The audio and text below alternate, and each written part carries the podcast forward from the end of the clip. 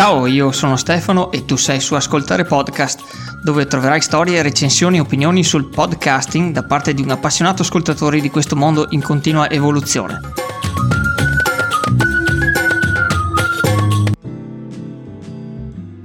Ciao, questa premessa per avvisarti che quella che stai per ascoltare è una parte di una lunga puntata durata ben più di 40 minuti. Visto che da un sondaggio che ho aperto sul mio canale Telegram t.me slash ascoltare podcast la maggioranza di chi ascolta questo show apprezza che le puntate durino in media 20 minuti, ho pensato di suddividere questa e quelle che seguiranno in futuro in alcune parti, in modo da cercare di stare in questo range di tempo. Se invece non ami aspettare e vuoi ascoltare l'intera puntata, vai sul mio sito www.ascoltarepodcast.com o sul mio canale Telegram dove trovi tutte le istruzioni per scaricare immediatamente il file mp3 completo. In ogni caso puoi farmi sapere sempre il tuo parere su questa cosa scrivendomi su Telegram o alle mail ascoltare podcast chiocciolagmail.com. Ti ringrazio e ti auguro buon ascolto. Eccoci, allora, che mi dici caro ascoltatore e cara ascoltatrice? Sei pronto o pronta per una nuova puntata di Ascoltare Podcast? Beh, spero proprio di sì perché anche oggi è venuto a trovarmi virtualmente un podcaster, un amante del gioco in molte sue eccezioni, nonché dell'animazione e della recitazione. Chi sarà costui? Beh, eh, ti dico che sono riuscito a, pure a incrociarlo al Festival del Podcasting 2019. Ma di chi starò parlando? Dimmelo tu, dai, prova a dirmelo. Ha indovinato proprio lui, Renato Ligas, l'autore del podcast Around the Game. Un applauso! Ciao Renato, come stai? Molto bene, quello che ti posso dire è che sto molto bene. Sì? Ma è perché? Perché sono le 22.20, sono le 22.20 dalla mia automobile, cioè dal mio studio mobile, scusami, non volevo così, eh, dal mio studio mobile. E, e, sto molto bene perché fai una presentazione pazzesca. Eh, grazie, ma per un attore come te, di, di, di, del calibro tuo, insomma, questo ed altro. Eh, adesso no, non esagerare, per favore. Poi appena riuscirai a vedere anche un mio spettacolo, allora poi me lo dirai veramente, però eh, non, non mi hai ancora visto, quindi non puoi farmi complimenti da quel punto di vista, te lo vieto. Però io ti ascolto e per me come... come ti ascolto nel tuo podcast per me vali veramente tutti i complimenti eh, dal, sempre dal, dal, dal, mio piccolo punto di vista che non è quello sicuramente di eh, critici eh, come si dice, teatrali? Hai qualche sì. critico, qualche critica? Ti hanno, ti hanno, mai scritto qualche critica dal punto di vista no, teatrale? No, non ho mai no. fatto uno spettacolo così interessante da avere dei critici tra, tra, il pubblico. O non lo so, nel senso, magari sì e non ho mai letto niente. Però, però no. Anche perché comunque io faccio un teatro un po' particolare, quindi non, non, cioè, c'è una gavetta un po' diversa rispetto al teatro di parola, diciamo. Allora a questo punto io ti, ti chiederei appunto di presentarti, di, di, dirci un po' chi è Renato Ligas, cosa fa nella vita di tutti i giorni, oltre che a registrare un bellissimo podcast sui giochi da tavolo e oltre. E oltre, perché adesso mi focalizzerò poi sull'oltre, ma te lo racconto dopo. Allora, sintetizzerò il che cosa io faccio normalmente. Dal lunedì il venerdì insegno teatro o giocoleria nelle scuole Giocoleria è rimasta perché in realtà io sono partito come giocoliere e mi è rimasto nelle vene, eh, quindi sono molto appassionato dell'apprendimento, della coordinazione e della concentrazione. Eh, mi piace insegnare ai bambini. Eh, apro una, una piccola parentesi perché insegnare ai bambini dà molta soddisfazione rispetto a insegnare agli adulti. Questo non vuol dire che non mi piace insegnare agli adulti, però, però comunque le soddisfazioni sono proprio diverse. E, poi il sabato e la domenica partecipo ad eventi o aiuto a organizzare eventi privati di amministrazioni comunali piuttosto che eh, associazioni e varie. In mezzo si sta creando un po' una mia realtà sul ehm, comunicare l'arte e la cultura, ma è un progetto che sta crescendo quest'anno, quindi è proprio una cosa fresca fresca. Uh, e in tutto questo ho aperto un podcast. Fantastico. Beh, Se vogliamo specificare, visto che prima ti ho confuso dicendoti non faccio teatro di parola così, però no, non farò il pippone sul teatro, però in realtà io ho studiato in una scuola di teatro fisico, eh, che per intenderci è più vicino al teatro di strada rispetto a, al teatro da palcoscenico, anche se comunque non, non, vuol dire niente, però è più affine nello stile, nella tecnica. Um, e, e, ti prepara più che altro anche alla strada. E, ehm, però io poi mi sono specializzato in mimo, quindi sono andato in una scuola di teatro fisico per specializzarmi in mimo perché è quello che mi interessava di più. Eh, forse perché mi piace fare il mimo che poi ho aperto un podcast che sarebbe una cosa fantastica appunto avere un podcast su, sul mimo. Sì, ma infatti tipo questa cosa qua adesso ti è venuta così al volo, ma io penso che tu l'abbia sentito anche al festival perché io Alessandro Bari, che non so se sai chi è, Alessandro Bari e eh, Alessio Furlan, che tutte le volte che mi vedono puntano a eh, aprire, a farmi aprire un... Un podcast sul Mimo, perché a loro fa molto ridere questa cosa, eh? non è che ne stiamo parlando seriamente, ne parlano sempre molto scherzando, però loro mi dicono no, non hai capito, deve succedere, devi aprire un podcast sul Mimo e noi ci immaginiamo questa cosa per cui c'è questa, questa puntata nel silenzio per cui si sentono solo i passi. non è detto che non succeda, eh? quindi questo potrebbe essere uno spoiler. Eh sì, potrebbe essere anche che invece tu spieghi come si mima, eh, usando la voce, come si fa a mimare un'azione. Eh, quello sarebbe molto complicato, però anche questa è una cosa interessante che sarebbe da sperimentare. Ma quindi allora come sei capitato sui podcast e soprattutto se li ascoltavi prima di fare il tuo podcast e se hai una playlist tua la, lo possiamo sapere anche noi? Allora, certo, assolutamente. Aspetta, eh, che prendo il mio, il mio, secondo portatile che ho nella mia postazione mobile, cioè il mio telefono. Um, ta, ta, ta. Prendo il mio telefono e guardo direttamente insieme a voi i miei preferiti. Allora, allora sono finito sui podcast eh, per vari motivi. Sono interessato a tante cose. Eh, gli audiolibri non erano ancora di moda quando ho iniziato ad ascoltare i podcast ed era l'unico sistema che avevo per apprendere cose che mi interessavano.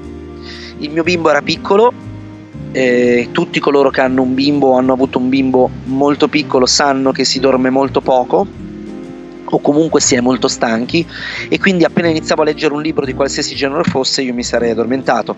Allora la soluzione nella mia testa era stata allora ascolto un podcast. Uh, ho, ho, iniziato così. E, um, poi ci sono vari podcast del genere della mia passione, che sono i giochi, e, e, poi in realtà io ascolto un po' di podcast un po' di tutti i colori, quindi da filosofia, uh, business, comunicazione, eh, Fabio Di Santo. Ma tranquillo, se vuoi darci qualche nome, tanto poi anche qualcuno lo, si offende perché non, li, non facciamo qualche nome. No.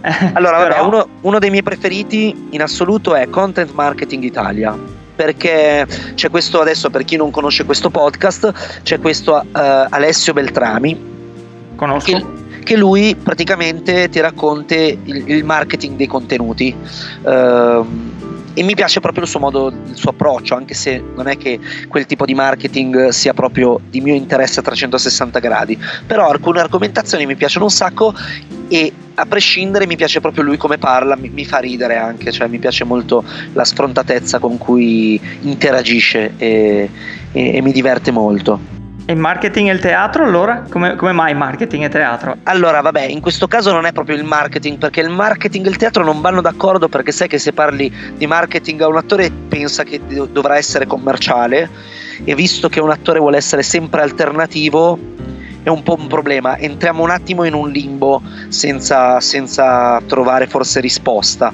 Adesso è anche un po' una battutina per gli attori che ci sono in ascolto, eh, non è che lo dico seriamente questa cosa, però un pochino è un dilemma dei, degli attori o di chi fa arte. Quindi in realtà parlare proprio di marketing è un casino. Però, se mi fate passare casino, però se parliamo invece di marketing dei contenuti, quindi nel caso di questo canale di Content Marketing Italia, ehm, il marketing dei contenuti si basa sul capire come spiegare i propri contenuti e quindi dare valore alla propria professione e a, ai propri contenuti. E io penso che il teatro e l'arte abbiano sempre avuto questo problema nei, nei secoli dei secoli. Non questo problema, però è sempre stata una cosa che l'artista di per sé trovava e ha sempre fatto marketing dei contenuti un artista. perché eh, il primo passaggio per vendersi era spiegare se stesso e quindi raccontare i propri contenuti. Perfetto. Questo è tutto il pippone. Fantastico, e anche questo così sappiamo come ci sono queste commistioni tra il discorso artistico in quanto tale e invece il raccontare l'arte e, il, e i suoi contenuti che non è appunto anche là un po' alla fin fine vendiamo un po' tutti quanti sia noi stessi che le cose che, eh, che sappiamo fare in, un modo o nell'altro, anche solo anche suggerendo vai a, vedere uno spettacolo di Renato Ligas e già la sto facendo un po' di marketing, non è marketing di contenuti in questo caso, però alla fin fine siamo sempre un po' legati a questa cosa. Sì, ma se mi dovesse capitare, ultimamente faccio solo spettacoli per bambini, quindi comunque se avete un bambino tra i 3 e i 12 anni, assolutamente sì, se ci incontriamo si divertirà un sacco. Benissimo. Così, così abbiamo eh, fatto il marketing fino in fondo. E vai, anche là, anche questa una marchettina. eh, beh, vorrei anche vedere. Senti, mo, e poi ci stavi dicendo che ascolti anche mh, mm, eh, filosofia, mi dicevi? Podcast di filosofia? Sì, ascolto Rick Dufer Ogni tanto Fantastico. ascolto Rico Dufer con sì. Philosopher So Good. Che era anche lui al, post- al, festival del podcasting. Sì, esatto, era anche lui, ma già dall'anno scorso c'era. Sì, sì, che quest'anno ha fatto solo il presentatore. Sì, esatto, l'anno scorso invece aveva tenuto proprio un... aveva fatto dello speech, il suo speech. Non mi ricordo di che cosa avesse parlato, però... Eh, sulla monetizzazione dei podcast, pensa a te. Se non ah, veramente? Male. Eh, mi sa proprio di sì, perché lui ha appunto presentato il suo podcast e appunto dice come si fa a vivere con un podcast e monetizzarlo eh, parlando di filosofia. Eh beh, lui un po' ci è riuscito, mi sembra comunque. Eh sì, sì, sì, e questo, anche questo dimostra che un po' il valore c'è un po' dappertutto, in qualsiasi eh, nicchia di mh, argomenti che esistono là fuori e quindi anche là bisogna solo trovare il modo di far capire questo valore un po', forse anche proprio con il marketing di contenuti. Ma sì, ma io penso che in realtà in questo momento siamo in un periodo dove tutto ruota un po' intorno a questo concetto, per cui tu lo puoi fare in maniera più diretta, meno diretta, però la questione poi è che eh, per tanti progetti, nel mio caso non è ancora così, non so quando accadrà, però... Ehm, per quanto riguarda i podcast intendo, uh, però il discorso è che le persone sanno dare il valore alle cose, adesso iniziano a dare il valore alle cose.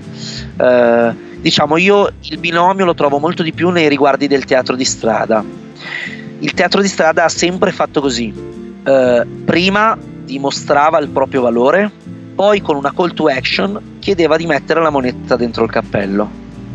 Ah, e è sempre stato così e le persone, dopo che tu finisci uno spettacolo di un'ora, te lo dico anche per esperienza personale, nel senso che ho, ho fatto diversi spettacoli in strada, eh, ognuno deve trovare la sua modalità, ognuno deve trovare il suo modo di arrivare a chiedere il valore del proprio contenuto, che è lo spettacolo, ma quelli che capiscono il valore che tu gli hai dato e che trovano un riscontro in questo valore, volentieri sostengono il tuo progetto.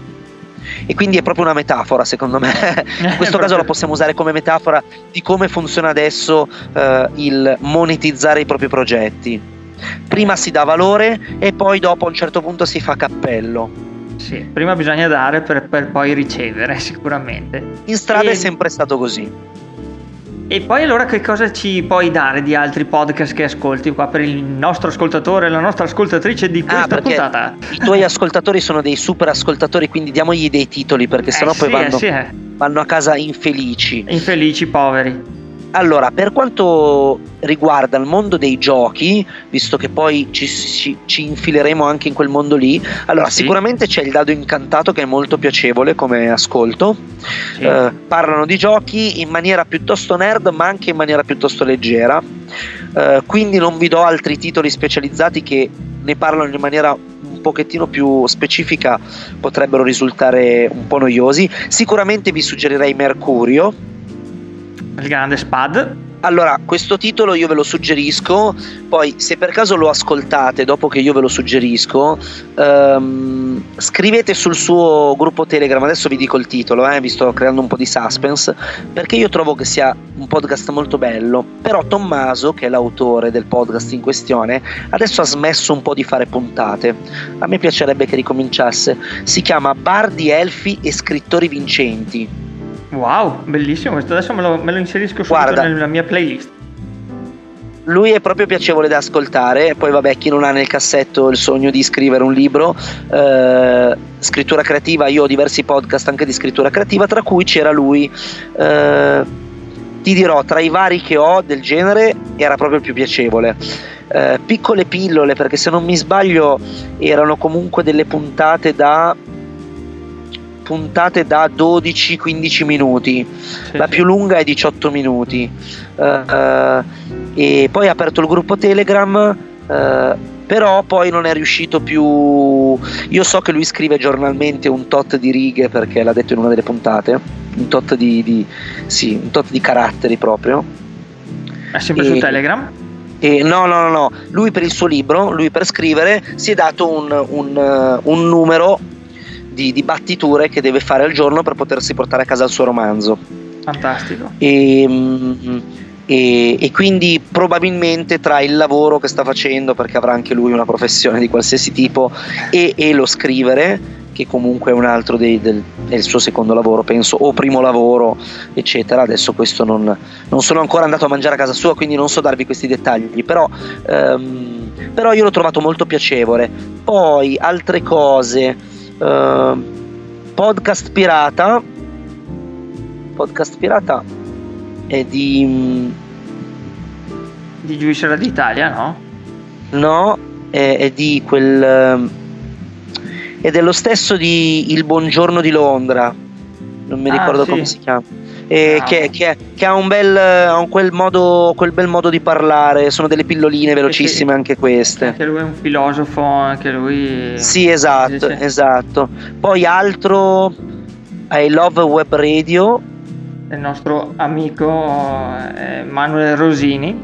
esatto, Eh, Manuel Raffaele Rosini. Tovazzi. Raffaele Tovazzi l'ho trovato. Esatto, Raffaele Tovazzi. E altri no, ne ho veramente tantissimi perché nel senso... Ma eh, allora parliamo a questo punto del tuo di podcast, ne ho, visto ne ho- che... ne ho 50 in playlist, Sì. quindi penso Ah, che non, non posso... No, no, beh, penso che siano sufficienti. Adesso possiamo benissimo parlare un po' del tuo, perché anche tu nel tuo parli anche tu di giochi, ma in tantissimi sensi, a partire appunto dal gioco da, da tavolo fino al gioco di ruolo. E ti avevo scritto anche un messaggio all'inizio, così quando eh, ti avevo un po' scoperto che tra, tra le mie prime passioni c'è stato appunto un, un gioco di ruolo che si chiamava Settima Legio, che era un, un gioco di ruolo fatto da una casa editrice eh, tedesca, mi sembra, che poi è stato ehm, localizzato in italiano. E era molto bello, era una via di mezzo tra un Io gioco non di ci ho ruolo. mai giocato. Eh, sì, però appunto ti ripeto, è stato un amore che poi è si, è, si è un po' infranto con la realtà del mio piccolo paese dove a nessuno gliene fregava in quel tempo, si parla degli anni 80, dei giochi di ruolo.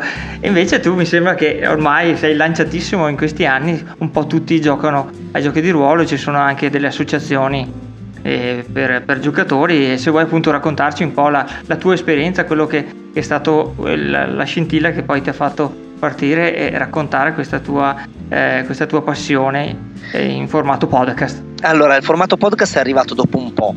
Eh, io sono appassionato di giochi da quando sono ragazzino, quindi a prescindere del teatro e tutto quello che poi ho fatto dopo, eh, giocolerie, intrattenimenti vari, in realtà il gioco io ce l'ho sempre avuto. Eh, non come forma di, ehm, tra virgolette, di chiusura, perché comunque sia quando sei in ambiente nerd ci sono dei periodi dove sono molto ti chiudi molto no?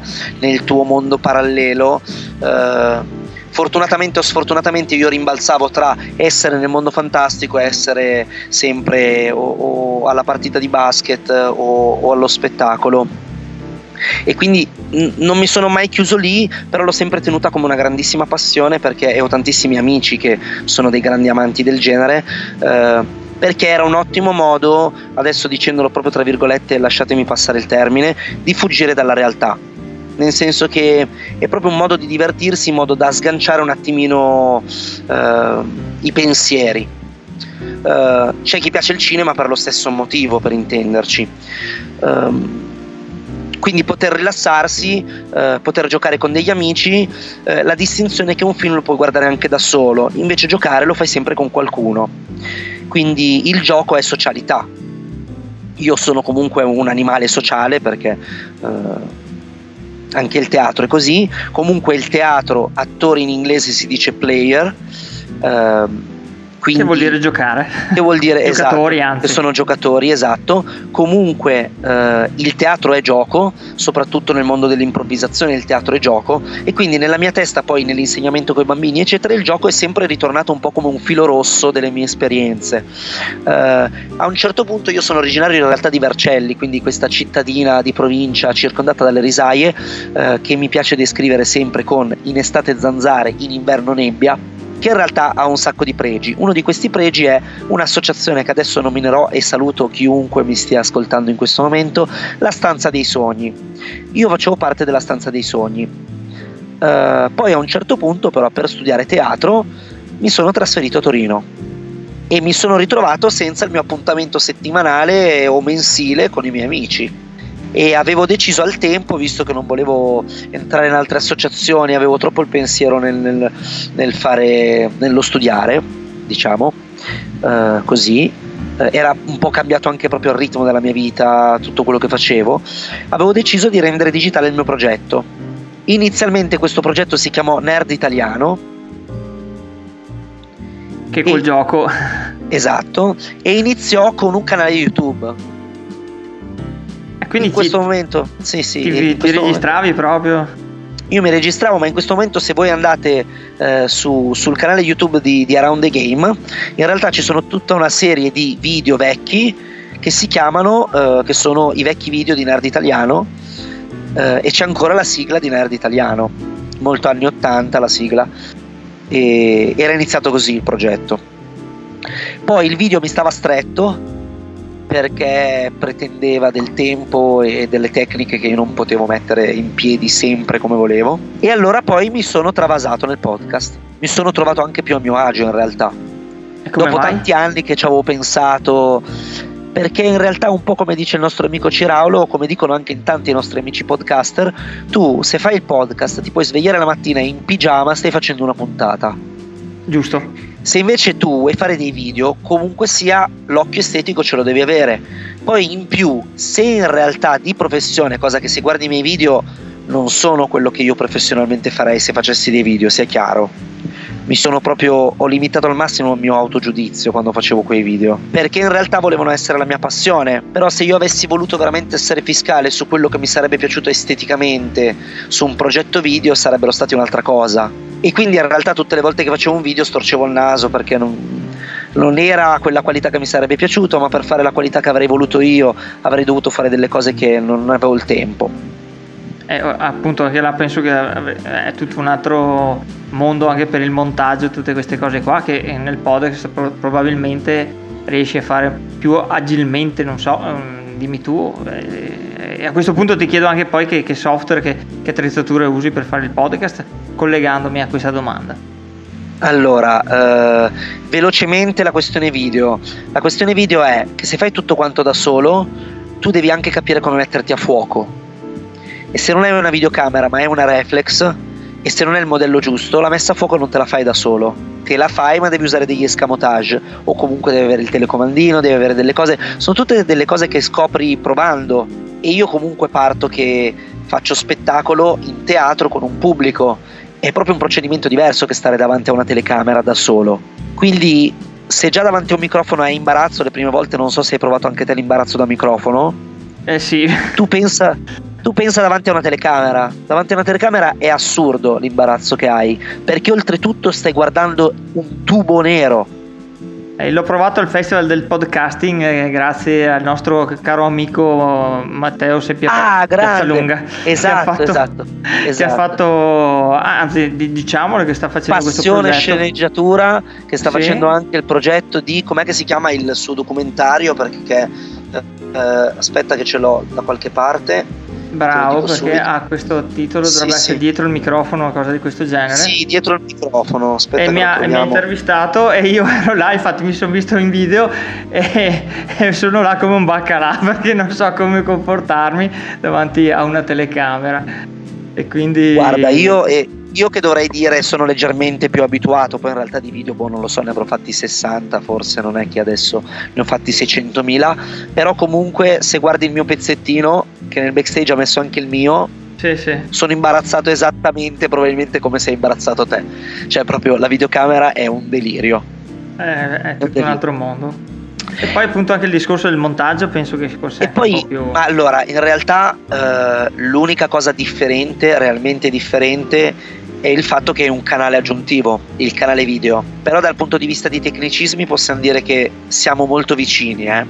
Ah, cioè tu dici sia il podcast che, che il video sono vicini, come montaggio, sì? Se tu non hai determinati tipi di pretese, quindi di effettistiche, di cose complicate, il tecnicismo è molto simile. Per cui se è solo una questione di eh, se tu fai dei vlog o chiacchieri davanti a una telecamera, non è così complicato eh, rispetto a fare un podcast. Nel caso del podcast guardi, guardi l'onda, nel caso del video guardi l'onda, esattamente uguale. Oppure guardi quando muovi la bocca e quando stai zitto, però nel senso dipende tu che, che impostazioni ti metti.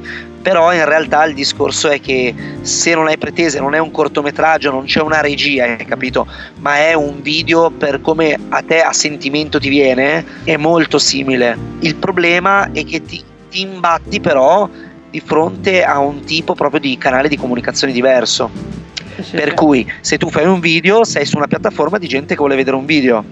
E invece con l'audio è tutto un altro, un'altra con, cosa. Con l'audio sei persone che vogliono ascoltare.